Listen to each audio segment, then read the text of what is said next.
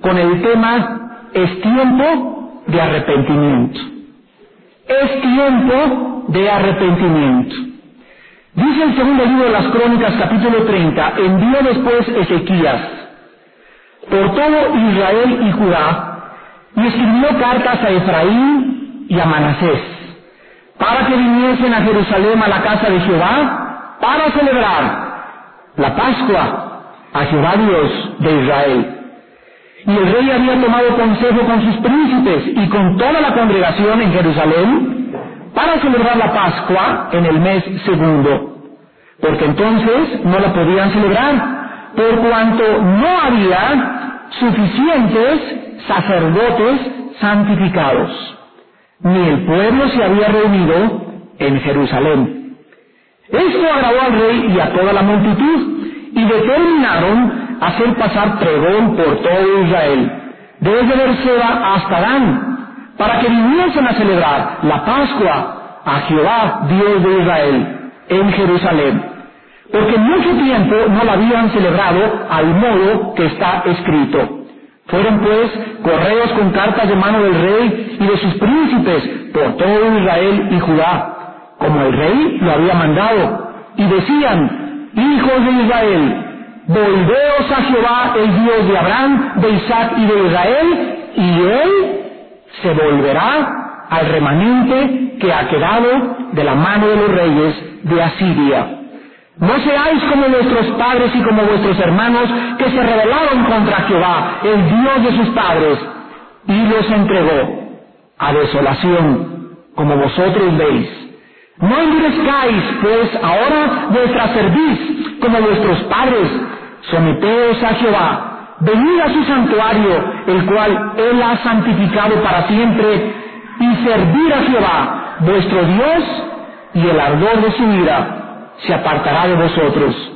Porque si os volviereis a Jehová, vuestros hermanos y vuestros hijos hallarán misericordia delante de los que los tienen cautivos y volverán a esta tierra. Porque Jehová nuestro Dios es clemente y misericordioso y no apartará de vosotros su rostro si vosotros os volviereis a Él. El día de ayer todos nosotros pudimos observar a través de la televisión las Ezequías o la o el funeral de una de las mujeres más famosas de nuestro siglo, la princesa, princesa de Gales, Diana de Inglaterra. Los que pudimos ver estos funerales, nos pudimos dar cuenta de que por un día, mientras duró el funeral, la caminata del Palacio de Buckingham se encontraba hasta la abadía de Westminster, donde se llevó a cabo los servicios fúnebres, durante ese día de los funerales, el país de Inglaterra se paralizó. Más de 2.500 millones de personas a través de las cadenas de televisión pudieron ver lo que estaba aconteciendo en el país de Inglaterra. Cuando el ataúd entró a la abadía de Westminster Hubo algunas ceremonias y pues hubo mucha mezcla, ¿verdad?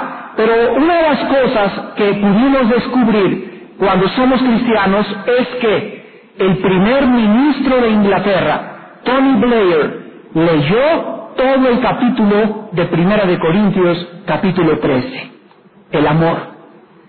Después, el abad de la capilla al final comenzó a encomendar a la gente y volvió a leer Primera de Corintios, leyeron Romanos, y nos sorprendíamos que hombres religiosos de la religión protestante pudieran enviar este mensaje que se oía por bocinas a millones de personas también por toda Inglaterra, que en ese momento la gente necesitaba recordar que polvo somos y al polvo regresaremos que no es el palacio de Buckingham, que no es la fama, que no es el poder, que no es el glamour, que no es el aplauso ni la sociedad lo que le da satisfacción, razón y propósito al ser humano para su existencia. Que todas las cosas, como dice la palabra de Dios, son como la flor de la hierba. La gloria del hombre es como la flor de la hierba. Nada dura en esta vida. Todo es tan rápido y tan repentino. Esta pobre muchacha murió de 37 años de edad, en la flor de su juventud, con todas las cosas que cualquier persona pudiera desear o adquirir en esta vida, y sin embargo nunca supo que esa noche, después de festejar, de cenar, y con vino, y creyendo que ya tenía la felicidad y había encontrado al hombre de sus sueños, la muerte la estaría esperando 20 minutos después de que abandonó el restaurante, una hora antes que le entregaran el anillo de compromiso y dos años después que la Madre Teresa le dijo, Diana, arrepiéntete, entrégale tu vida a Jesucristo. Dos años antes, Diana le dijo a la Madre Teresa, no tengo tiempo para Dios. Pasaron dos años y cuando nosotros creemos que la vida está por delante, Dios nos dice en su palabra, prepárate para encontrarte con tu Dios. Yo le doy tantas gracias a Dios porque Inglaterra fue uno de los países principales de la reforma protestante. Nunca han habido predicadores tan grandes como Charles Wesley, como George Whitfield, como John Knox, que puso a la reina Victoria de rodillas. La reina Victoria decía, yo no le temo a nada en esta vida, al único que le temo a es ese predicador que se llama John Knox cuando se hinca y comienza a pedir por mí por el castillo de, Inglaterra. Hombres grandiosos que transformaron el país de Inglaterra y de Inglaterra vinieron a los Estados Unidos los pioneros y traían debajo de sus brazos la Biblia, la palabra de Dios, llevaron al estado de Virginia en el año 1605, colonizaron América con la Biblia. Todavía vemos las películas de los pioneros cuando se sientan en la mesa los padres y los hijos y se hincan y lloran y le dan gracias a Dios por los alimentos. Imprimieron la primera moneda en Inglaterra con la grabación In God we trust, en Dios confiamos. Hasta ahorita los presidentes de Estados Unidos, antes de tomar el, el puesto, nos hacen jurar sobre la Biblia. En los tribunales federales americanos nos hacen jurar sobre la Biblia. Pero han pasado muchos años de todas estas cosas y el mundo se olvidó de Dios. Los ingleses han caído a un grado de degradación, a un grado de inmoralidad, a un grado de materialismo tal que la mayor parte de las iglesias en Inglaterra actualmente son mezquitas musulmanas. Hay 50 mezquitas musulmanas en Inglaterra por cada iglesia cristiana protestante. Han llegado las religiones a opacar y acabar y son pocas las personas en Inglaterra que pueden darse cuenta que es la Biblia la razón por la cual Dios tuvo misericordia antier y por un día paralizaron todas sus actividades. Fue tiempo de reflexión, fue tiempo en que no se oía el volar de una mosca en la abadía de Westminster, fue tiempo en que la gente estaba paralizada viendo los restos de una persona muerta pero usándolo Dios en su misericordia para su bien y predicándoles la palabra una vez más, si habría, e Inglaterra tenía tiempo de oír la voz de Dios. Cuán paciente es Dios para con nosotros y cómo Dios continúa hablando y usando las tragedias de la vida de muchos personajes para recordarle al país, los amo vuélvanse a mí, regresen a mí y tendré de ustedes misericordia. Y este es el tema de esta mañana. Es tiempo de volvernos a Dios. El avivamiento que tuvo lugar durante los tiempos del rey Ezequías ha sido uno de los más rápidos y repentinos de la historia del Antiguo Testamento. Ezequías comenzó una obra de reformación durante el primer mes de su reinado. Dos meses después que había ocupado el trono, la nación entera estaba siendo arrasada por los vientos del avivamiento espiritual. Lo que es más increíble en el capítulo que acabamos de leer y que vamos a estudiar, es que Ezequías era hijo de uno de los reyes más crueles, más perversos y uno de los hombres más idólatras y degenerados de toda la historia de Israel, el rey Acaz de Judá. Ese hombre fue el epítome de la maldad.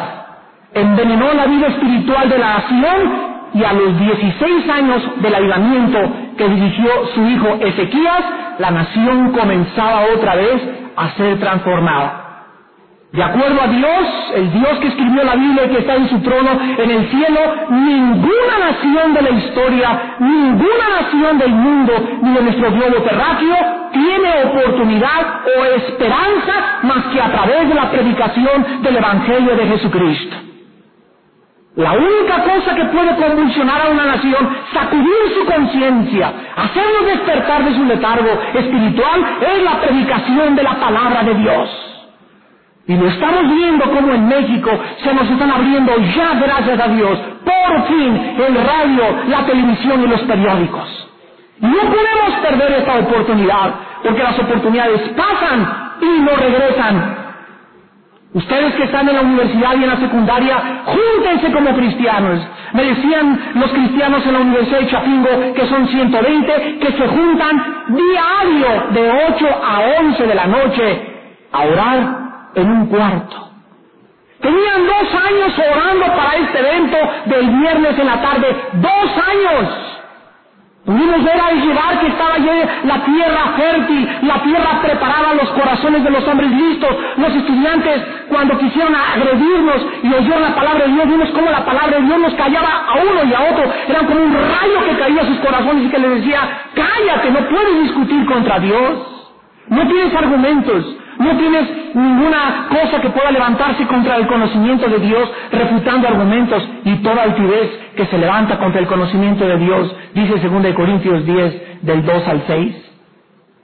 Es maravilloso cómo los estudiantes que tienen conciencia de que solo el Evangelio va a cambiar las mentes ateas de sus maestros, va a cambiar los corazones inmorales de sus novias y de las muchachas y de los muchachos, es hombres y mujeres santos que el testimonio que Cristo vive y que vale la pena vivir para Él. Vamos a ver en 2 Crónicas 28 las cosas que el papá de Ezequías hizo. Y para mencionar algunos de los pecados tan graves que el papá de Ezequías había hecho, dice 2 Crónicas capítulo 28 versículo 2, antes anduvo en los caminos de los reyes de Israel y además hizo imágenes fundidas a los Baales.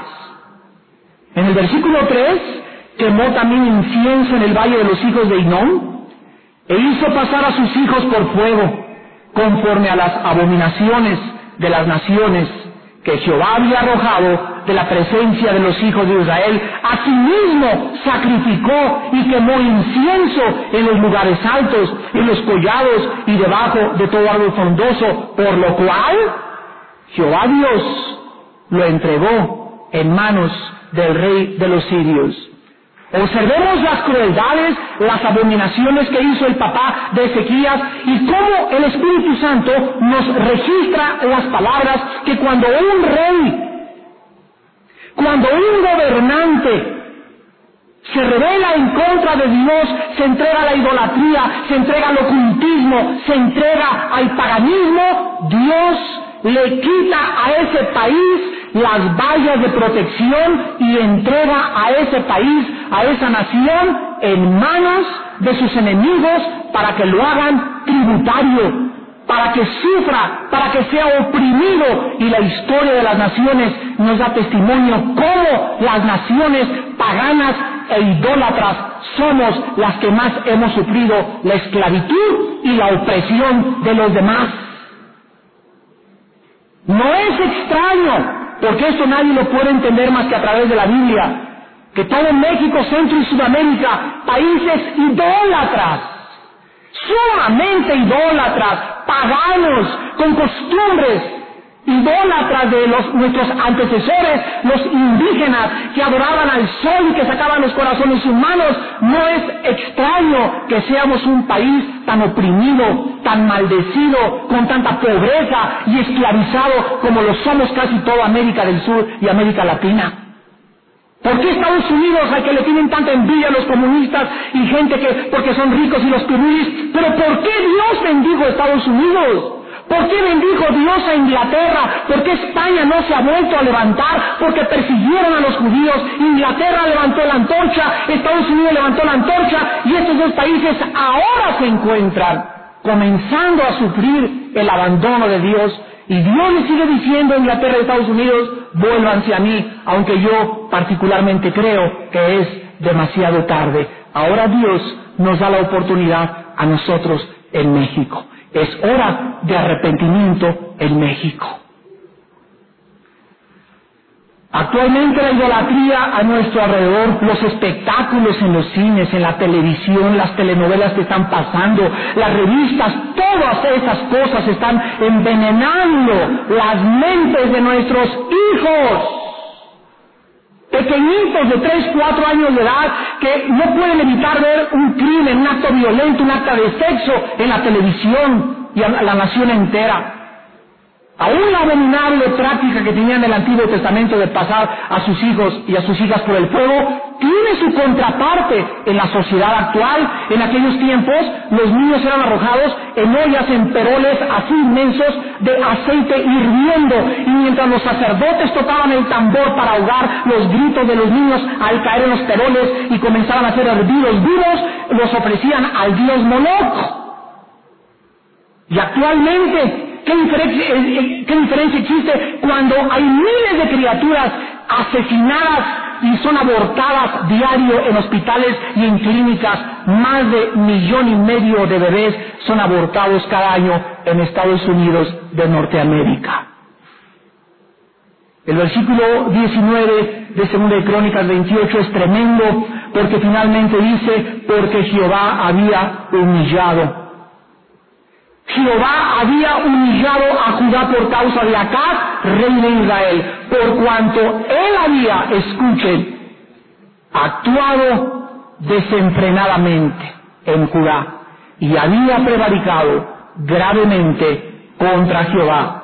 La palabra actuar desenfrenadamente es la misma palabra hebrea que se usa en Éxodo 32, 25, cuando el pueblo mientras Moisés subía al monte de, Sinaí, abajo el pueblo se desnudó.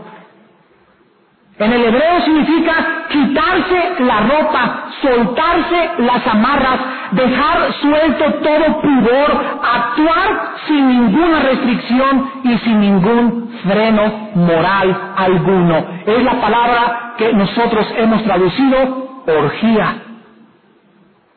Las orgías son espectáculos donde actúan desenfrenadamente, donde no hay frenos, no hay respeto, no hay nadie, se sueltan el chongo como dicen y se entregan a la lascivia unos con otros, mujeres con mujeres, unos con mujeres, dos con tres hombres, etcétera, etcétera, y actúan desenfrenadamente. Y eso a los ojos de Dios no le agrada, es pecado terrible y es abominación. ¿Qué acaso nuestra civilización tiene algún freno moral? ¿Cuántas familias existen que no tienen en la televisión un freno para sus hijos? Nadie controla los programas y los papás no tienen la manera de impedir que sus hijos prendan la televisión en programas que los envenenan en, en ese hogar. No hay frenos morales. ¿Cuántas familias tienen el freno moral en su casa de leer la Biblia, donde existan reuniones de oración y donde Dios sea tenido y respetado. Mientras en tu casa no exista el único freno que es la Biblia, la palabra de Dios, donde les enseñes que Dios es santo, que le exige respeto, reverencia, adoración y alabanza, tu familia está creciendo desenfrenadamente. Pero ¿cómo podemos preguntarles un hombre tan perverso como Acaz, pudo producir un hijo tan piadoso y tan consagrado. ¿Que acaso la Biblia no dice que los pecados de los padres alcanzarán a los hijos hasta la tercera y cuarta generación? Sí, así lo dice la Biblia, pero hay que entenderla cuál es realmente lo que nos quiere decir. Significa que solamente si los hijos quieren continuar en los pecados de sus padres. En el capítulo 29 de Segunda de Crónicas, vemos que el rey Ezequías no quiso seguir los pasos de su papá. No quiso ser un desenfrenado, ni un loco, ni un idólatra. Y dice Segunda de Crónicas 29, versículo 6, porque nuestros padres, dijo Ezequías, se han revelado y han hecho lo malo ante los ojos de Jehová nuestro Dios, porque le dejaron y apartaron sus rostros del tabernáculo de Jehová y le volvieron las espaldas, versículos 9 y 10. He aquí nuestros padres han caído a espada, nuestros hijos, nuestras hijas y nuestras mujeres fueron llevados cautivos por esto.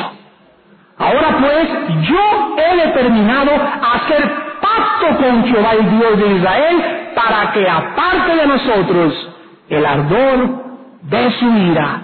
Aquí encontramos pues que Ezequías escoge no continuar en la maldad de sus padres, se rehúsa imitarlo, por lo cual Dios lo bendice grandemente. Muchos de ustedes podrán en esta mañana decir, es que yo soy así porque mi madre era una prostituta. Yo soy así porque mi padre se dedicaba al narcotráfico. Yo soy así porque nací en Tepito y no fui a la escuela jamás y fui arrojado entre los drogadictos y desde niño ya aspiraba cemento y entré en la drogadicción a los 13 y 14 años de edad. Escúchenme los que piensan así. La Biblia dice que tú eres responsable de tus pecados y jamás le eches la culpa a tus papás. Si tu mamá fue prostituta, si tu papá fue traficante, tú tienes en esta hora la determinación y la decisión de no seguir el camino de tus padres, arrepentirte y esperar que la gracia de Dios te fortalezca para vivir para Él. Vamos a entender, antes de analizar Segunda de Crónicas 30, el significado de la palabra arrepentimiento.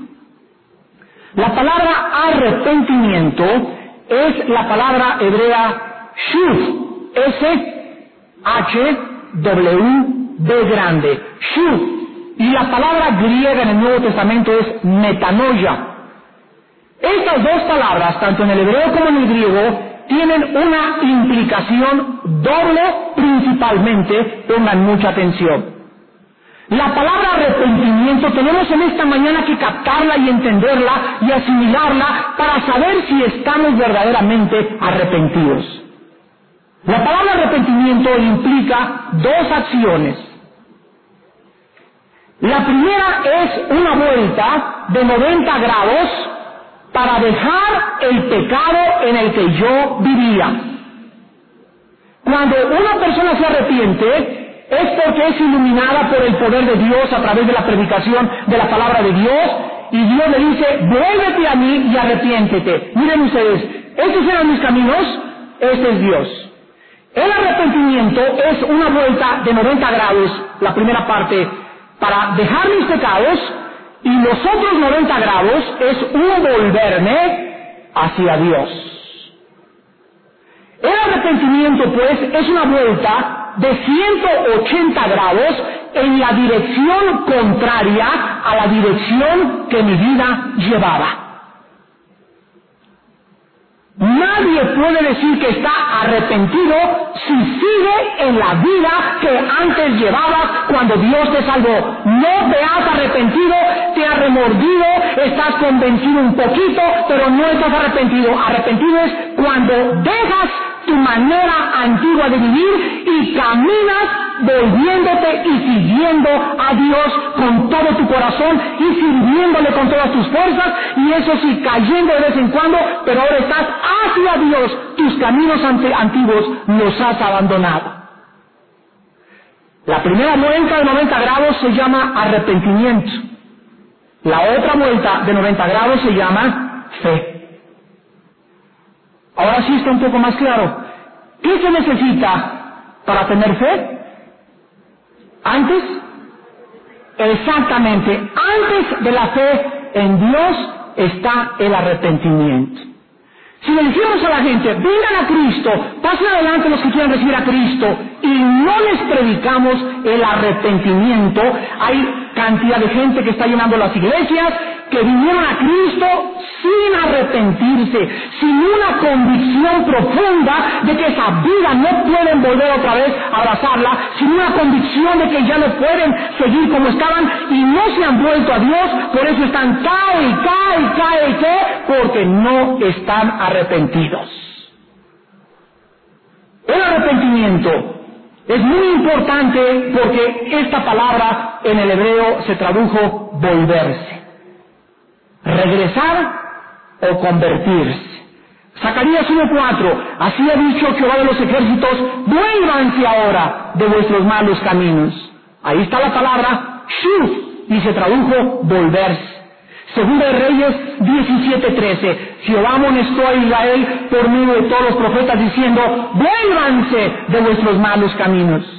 Isaías 57, 55 versículo 7, deje el impío su camino y el hombre inicuo sus pensamientos y vuélvase a Jehová, el cual tendrá de él misericordia y será amplio en perdonar. El arrepentimiento significa volverte, significa te vas en este camino y te das una media vuelta de 180 grados y comienzas a caminar en dirección opuesta al camino que antes tenías cuando Dios te llama y te dice, vuélvete a mí, porque aquí nos vamos a volver, a la reina de Inglaterra, nos vamos a volver hacia el gobierno, nos vamos a volver hacia el dinero, no hay nadie hacia quien volverse, sino a Dios. Él es el único que nos puede estar esperando, recibiendo para perdonarnos y lavarnos con su sangre preciosa. La clave pues de nuestro estudio en esta mañana es la palabra arrepentimiento y vamos a nuestro estudio ahora sí, porque Dios nos presenta cuatro alternativas en este pasaje de Segunda de Crónicas, capítulo 20. Las voy a mencionar y vamos a verlas, cada una de ellas. Dios nos presenta cuatro alternativas al arrepentimiento en esta mañana. Número uno, vuélvete a Dios y Él se volverá a ti. Versículo 6. Número dos, vuélvete a Dios con obediencia de todo corazón o Dios te entregará al abandono y a la desolación. Versículo 7. Número tres, vuélvete a Dios y sírvelo con alegría o el ardor de su ira no se apartará de ti. Versículo 8. Y número 4, vuélvete a Dios en oración o Él apartará su rostro y su favor de tu vida. Estas cuatro alternativas vamos a continuación a estudiarlas cada una de ellas. Veamos la primera en el versículo 6, vuélvete a Dios y Él se volverá a ti. Dice el versículo 6, fueron pues correos con cartas de mano del rey y de sus príncipes por todo Israel y Judá, como el rey lo había mandado, y decían, Hijos de Israel, volveos a Jehová, el Dios de Abraham, de Isaac y de Israel, y Él se volverá al remanente que ha quedado de la mano de los reyes de Asiria.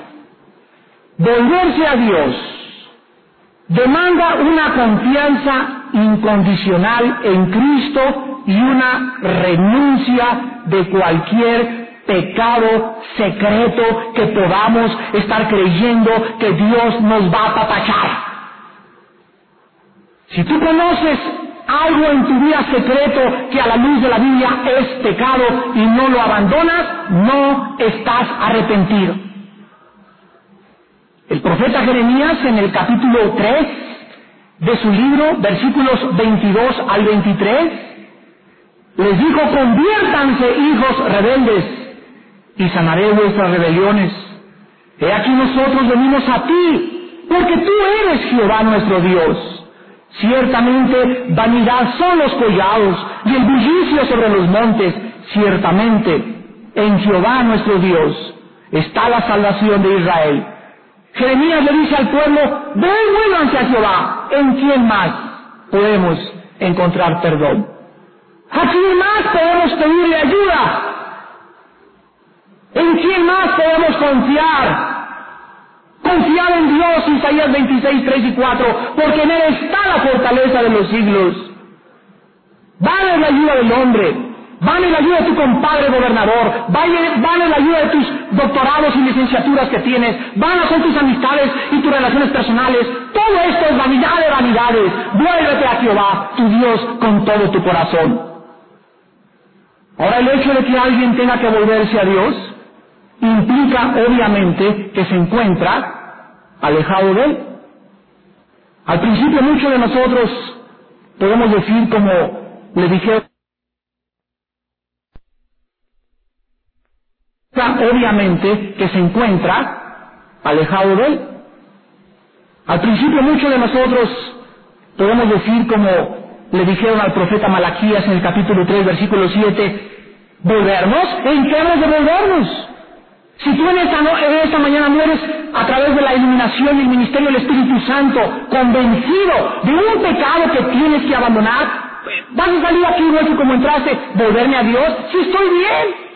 Mis camitas al aire son de vez en cuando, mi copita que me echo de vez en cuando a nadie le hace mal, mi pase de poca que me he hecho de vez en cuando a nadie le molesta, fornicar con otra persona que no sea mi novio, Dios me lo puede perdonar, la Biblia dice, vuélvete, Vuélvete a Dios con todo tu corazón, porque alejarse de Dios es alejarte de tu primer amor, es dejar de tener comunión con Él, es olvidar tu vida devocional. El que se aleja de Dios, dice Proverbios 14, 14, de sus caminos será hastiado. Si alguien cree que el mensaje del arrepentimiento no es para la iglesia, déjenme decirles que están muy equivocados. Este mensaje que estoy predicando en esta mañana es para ustedes, para la iglesia. No es un mensaje evangelístico, pero ¿cómo está mencionando el arrepentimiento? ¿Saben ustedes cuáles fueron las últimas palabras de Cristo a la iglesia en el libro de Apocalipsis? Las últimas palabras registradas en la Biblia para la iglesia se encuentran en el capítulo 2 y 3 de Apocalipsis, el mensaje a las siete iglesias de Asia. Y saben ustedes que en Apocalipsis 2, versículo 5, versículo 16, versículo 21 y Apocalipsis 3, versículo 3, Cristo le llama a cinco iglesias de siete que eran a que se arrepientan. El mensaje para la iglesia antes de que Él venga es arrepiéntanse.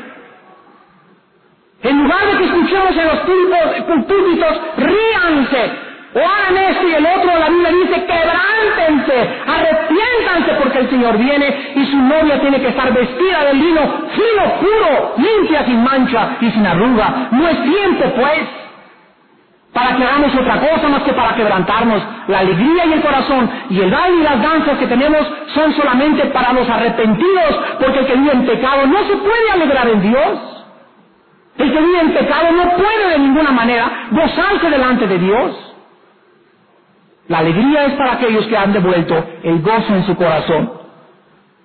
1056 veces se usa la palabra shuf en el Antiguo Testamento.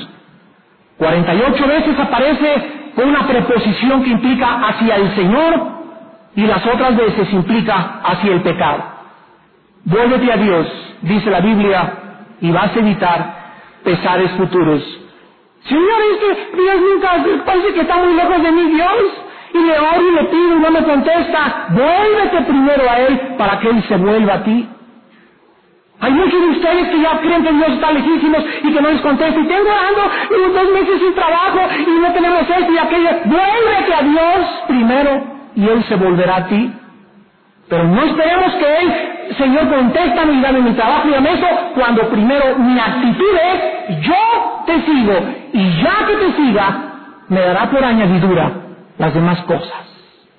Busca a Dios y su justicia, Mateo 6:33, y todas las demás cosas que se nos promete, que por añadidura se nos entregarán, pero primero es la búsqueda, nosotros comenzar a seguir a Dios. La segunda alternativa en el versículo 7, segunda de Crónicas, capítulo 30. Vuélvete a Dios de todo tu corazón o Él te entregará a la desolación. Versículo 7. No seáis como vuestros padres y como vuestros hermanos, que se rebelaron contra Jehová el Dios de sus padres y él los entregó a desolación como vosotros veis. Aquí se nos manda que nosotros los hijos no cometamos los errores y los pecados de nuestras pasadas generaciones. Es que mi mamita adoraba a la Virgen de Guadalupe, pero tú ya conoces la Biblia, ya no seas idólatra como tu mamá. Es que mi mamá me dijo que bautizara a mi niño, explícale a tu mamá que ahora es cristiana y que eso es paganismo, que en la Biblia no existe el bautizo de un solo niño. No tenemos por qué seguir la idolatría, el paganismo, las costumbres o la religión que nuestros padres desgraciadamente ah, recibieron de nuestros abuelos y nuestros antepasados. Hasta ahí la maldición y a nuestros hijos comuniquémosles y entreguémosles la verdad del Evangelio. Y tratemos de que nuestros padres se vuelvan a Dios, pero si tú sigues apapachando a tu papá, y si voy a misa porque qué van a decir, y voy a, que, que, sea una madrina de ramos de mi hijito que se va a hacer la primera comunión, si tú sigues consintiendo en las tinieblas y no te pones valiente y dices, no participo de las tinieblas, nunca Dios se volverá, Dios se volverá en contra de ti. Porque la Biblia dice que el que me niegue delante de los hombres, yo le negaré delante de los ángeles que están en el cielo. Muchas personas creen, vuelvo a insistir, equivocadamente, que son víctimas de los pecados de sus papás y que ya nada puede remediarse. No, pues yo soy católico, tenemos que ser católicos. Mi papá era normal, como tenemos que ser mormones. De ninguna manera, porque la Biblia dice que esa clase de mentalidad te hará caer en la trampa de Satanás. Vean el libro de Ezequiel capítulo 18 versículos 19 y 20. Dice Ezequiel 18, 19 y 20, y si dijeran, ¿por qué el Hijo no llevará el pecado de su Padre? Porque el Hijo hizo según el derecho y la justicia, guardó todos los estatutos y los cumplió, de cierto vivirá. El alma que pecare, esa morirá. Escuchen, el Hijo no llevará el pecado del Padre, ni el Padre llevará el pecado del Hijo. La justicia del justo será sobre él y la impiedad del impío será sobre él. Otra vez, el alma que peque, esa es la que tiene que morir. Ya basta de echarle la culpa a tus padres, ya basta de creer que eres víctima de un hogar que fue destruido, soy una hija del divorcio, ya no te victimices, no permitas que el espíritu de autolástima te controle, rompe todos estos traumas y estos complejos y no caigas en la trampa de pobrecita de niña, de metele, etcétera, etcétera, sino que recuerda que el espíritu que Dios nos ha dado es un espíritu de poder, es un espíritu de valor y es un espíritu de dominio propio. No nos ha dado Dios espíritu de cobardía. Tenemos la gracia de Dios que es suficiente para poder vivir enteramente y poderosamente para Él. ¿Qué significa ser entregado a desolación?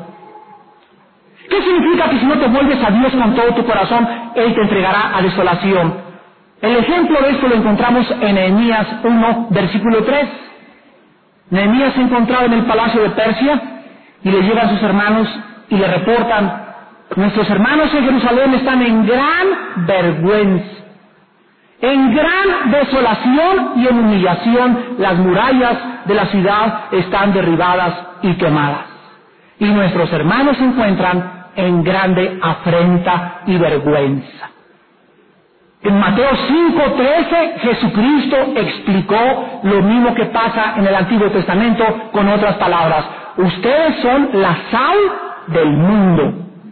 Si ustedes, cristianos, dice Cristo, pierden su sabor, si ustedes pierden su salinidad, no sirven para nada. Escucha lo que dice Cristo, más que para ser pisoteados, hollados y objeto de burla, de vergüenza, de escarnio y de oprobio de las personas que te rodean. Cuando vemos que a un cristiano lo atacan y lo se burlan, y mira este cristiano dice esto, yo lo había anoche borracho, y esta cristiana fulana y tal, etcétera, etcétera, es porque Dios te ha entregado a desolación. Ya no tienes testimonio, ya no tienes poder delante del mundo, y el Espíritu Santo no te vindica, Dios te ha entregado a desolación. Significa ser entregado a la vergüenza, a lo propio, a la burla y al menosprecio de los demás. ¿Y todo por qué? Por la tibieza de tu corazón no arrepentido. Número 3, versículo 8, segunda de Crónicas 30. Vuélvete a Dios sirviéndole, o Él no quitará su ira sobre de ti. Versículo 8. No endurezcáis pues ahora vuestra cerviz como vuestros padres. Someteos a Jehová. Venid a su santuario el cual Él ha santificado para siempre, y sirvan a Jehová vuestro Dios, y el ardor de su ira se apartará de Él. Pero los cristianos no podemos estar bajo la ira de Dios. Ah, no. Colosenses capítulo 3 en el Nuevo Testamento. Cuando la Biblia dice que Dios no nos ha puesto para la ira, en primera de Salonicenses, significa para la ira que viene contra el mundo. Pero mientras estamos aquí en la tierra, hay muchos de ustedes que me escuchan que la ira de Dios está sobre sus vidas. Y vean ustedes en Colosenses 3, versículos 5 y 6, lo que dice acerca de los cristianos que están bajo la ira de Dios. Hagan morir lo terrenal en vosotros, fornicación, impureza, pasiones desordenadas, malos deseos y avaricia, que es idolatría, cosas por las cuales, ¿qué cosa? Yo no sé qué Biblia, Biblia tienes, pero en mi Biblia dice la ira de Dios. Y aquí dice a continuación, en esta Biblia, viene sobre quienes, sobre los hijos de desobediencia. Les dice Ezequías miles de años antes, no seáis como vuestros otros hermanos y vuestros padres, tercos para arrepentirse, duros de corazón, cínicos, cuando tú no te arrepientes, te vuelves cínico, te vuelves burlón. Ya se cauteriza tu corazón de carne y ya no es de carne, se convierte en una piedra y como la palabra de Dios rompe la piedra, ya no puede penetrar en tu propia piedra, no queda más que la ira de Dios sobre tu vida. Vuélvete a Dios y sírvele o su ira no se apartará de ti. Y final y en último lugar, versículo 9. Regresamos a 2 de Crónicas 30. Vuélvete a Dios en oración o Él apartará su rostro y su favor de tu vida. Dice el versículo 9, porque si os volviereis a Jehová, vuestros hermanos, y escuchen ustedes, y vuestros hijos hallarán misericordia delante de los que los tienen cautivos, y volverán a esta tierra. Porque Jehová vuestro Dios es clemente y misericordioso, y no apartará de ustedes su rostro si vosotros os volviereis a Él. Cree en el Señor Jesucristo y serás salvo tú y tu casa. Pero mi hija todavía no se ha convertido. ¿Cómo está tu vida delante de Dios? La Biblia dice que los padres piadosos y consagrados y arrepentidos que han dejado sus caminos y se han vuelto hacia Él, tienen la promesa que nos da el Salmo 112 en el Antiguo Testamento. Bienaventurado el hombre que teme a Jehová y en sus mandamientos se deleita en grande manera, su descendencia será poderosa en la tierra, la generación de los rectos será bendita. Pero vean la promesa, para que mi generación y mi descendencia sea bendita, necesito temer a Dios y guardar sus mandamientos. El Salmo 128 dice, bienaventurado aquel que teme a Jehová, que anda en sus caminos. Cuando comiereis el trabajo de tus manos, bienaventurado serás y te irá bien. Tu mujer será como vid que lleva fruto a los lados de tu casa. Tus hijos como plantas de olivo alrededor de tu mesa. He aquí que así será bendecido el hombre que teme a Jehová. Bendígate Jehová desde Sión y veas el bien de Jerusalén todos los días de tu vida y veas a los hijos de tus hijos. Paz sea sobre Israel. La promesa es que para que nuestros hijos vengan a su conocimiento necesitamos volvernos a Él. Dios va a trabajar en la vida de nuestros hijos de una u otra forma. Dios no nos promete que nuestros hijos se van a alejar. Todos hemos pasado la experiencia de tener hijos que se han alejado por un tiempo de Dios.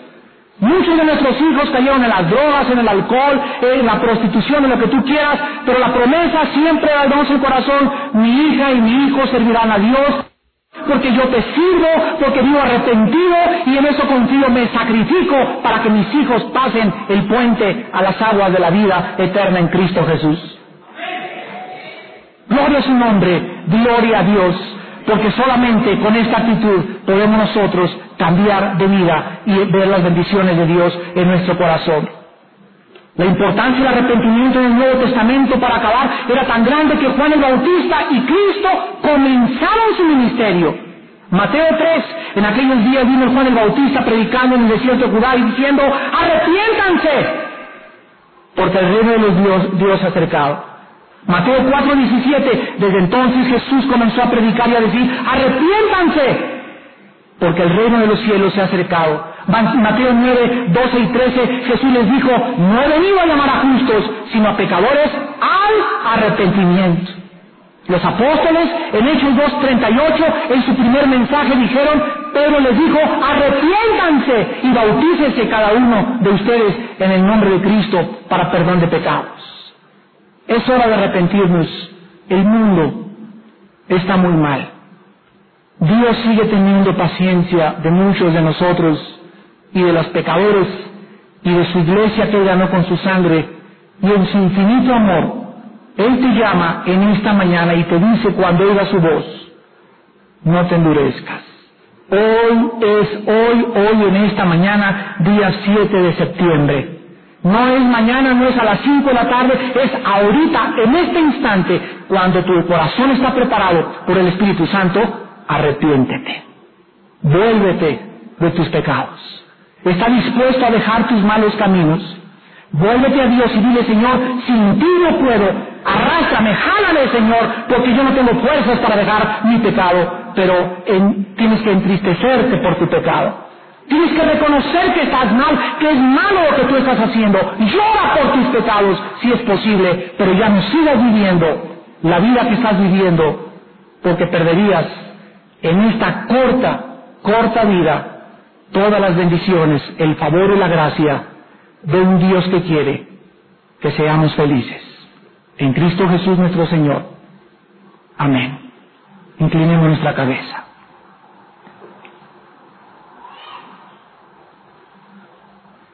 Pero Dios, habiendo pasado por alto los tiempos de esta ignorancia, ahora manda a todos los hombres a que se arrepientan por cuanto ha establecido un día en el cual juzgará al mundo con justicia por aquel varón a quien designó, dando fe a todos, con haberle levantado de los muertos.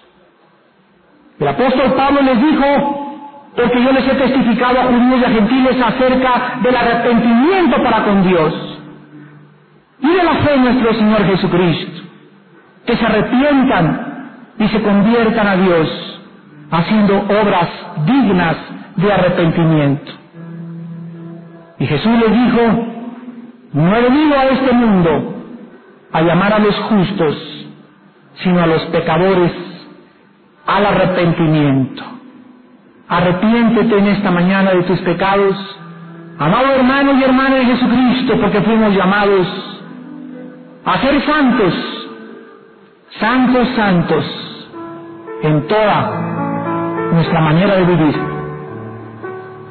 Invocáis por Padre, aquel que sin acepción de personas juzga a cada uno según su obra, andar en temor durante todo el tiempo de vuestra peregrinación, sabiendo que fuisteis rescatados de vuestra vana manera de vivir, no con oro ni con plata, sino con la sangre preciosa de nuestro Señor Jesucristo. Vuélvete a Dios en esta mañana con todo tu corazón y Él se volverá a ti. Vuélvete a Dios o Dios te entregará la desolación. Vuélvete a Dios o quedarás bajo su ira. Vuélvete a Dios o Él apartará su rostro y el favor de tu vida. Y qué terrible es caer en manos de un Dios viviente. En esta mañana, ahí con tu corazón arrepentido, dile estas palabras a nuestro Padre Celestial. Padre Santo que estás en el cielo, santificado sea tu nombre. Haz tu voluntad en el cielo como en la tierra. Y en esta mañana te pido que me laves y me perdones de mi vana manera de vivir de mi falsa manera de vivir, de mi hueca manera de existir, creyendo que el mundo todavía tiene algo para mí, cuando tú me dices que tú eres la fuente de la vida. Oh Dios, reconozco mi terquedad, mi rebelión, me arrepiento con todo mi corazón. Estoy dispuesto a dejar mi pecado desde este instante y volverme hacia ti. Que serás amplio en perdonarme, en abrazarme y en recibirme y en lavarme de mis pecados por la gracia de tu Hijo Jesucristo. Te pido este perdón en el nombre de Jesús. Ahora muchos de ustedes en esta mañana que ni siquiera tienen a Jesucristo como su Salvador. Has andado por ahí en la vida buscando de teatro en teatro, de mujer en mujer, de cigarro en cigarro, de amigo en amigo, de copa en copa, burlándote, riéndote de las cosas de Dios, pero ¿sabes algo? Hace tres días Inglaterra no se reía. Nadie se carcajeó, nadie festejó, todos estaban dolidos. Y en ese momento el Señor en su paciencia aprovechó para decirles, si yo hablara lenguas humanas y no tengo amor, nada soy. Si yo entregara mi cuerpo para ser quemado y no tengo amor, nada soy. Si yo quisiera vivir una vida lejos de Dios y tuviera profecía y toda la fe y no tengo amor, nada soy. El amor es sufrido, es benigno. El amor no tiene envidia, el amor no es fantasioso, no se envanece, no hace nada indebido, no busca lo suyo, no se irrita, no guarda rencor, no se goza de la injusticia, más se goza de la verdad. Todo lo sufre, todo lo cree, todo lo espera, todo lo soporta. Este es el amor de Dios hacia tu vida en esta mañana. Invita a Cristo en este momento a tu vida por primera vez y ahí de tu lugar. A todos los que no han conocido a Cristo como Señor y Salvador. A todos ustedes que viven en sus caminos, vuélvanse a Dios esta mañana. Deja de pecar y Él tendrá misericordia de ti. Dile a Dios, Señor mío y Dios mío. Me arrepiento tal vez por primera vez en mi vida de mis acciones pasadas. Sí, Señor, estoy sucio, sucia delante de ti. Creo que tu Hijo tomó mi lugar en la cruz del Calvario y que con su sangre me ha perdonado.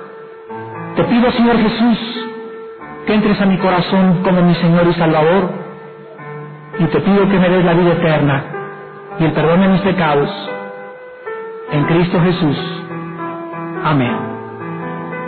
¿Nos ponemos de pie?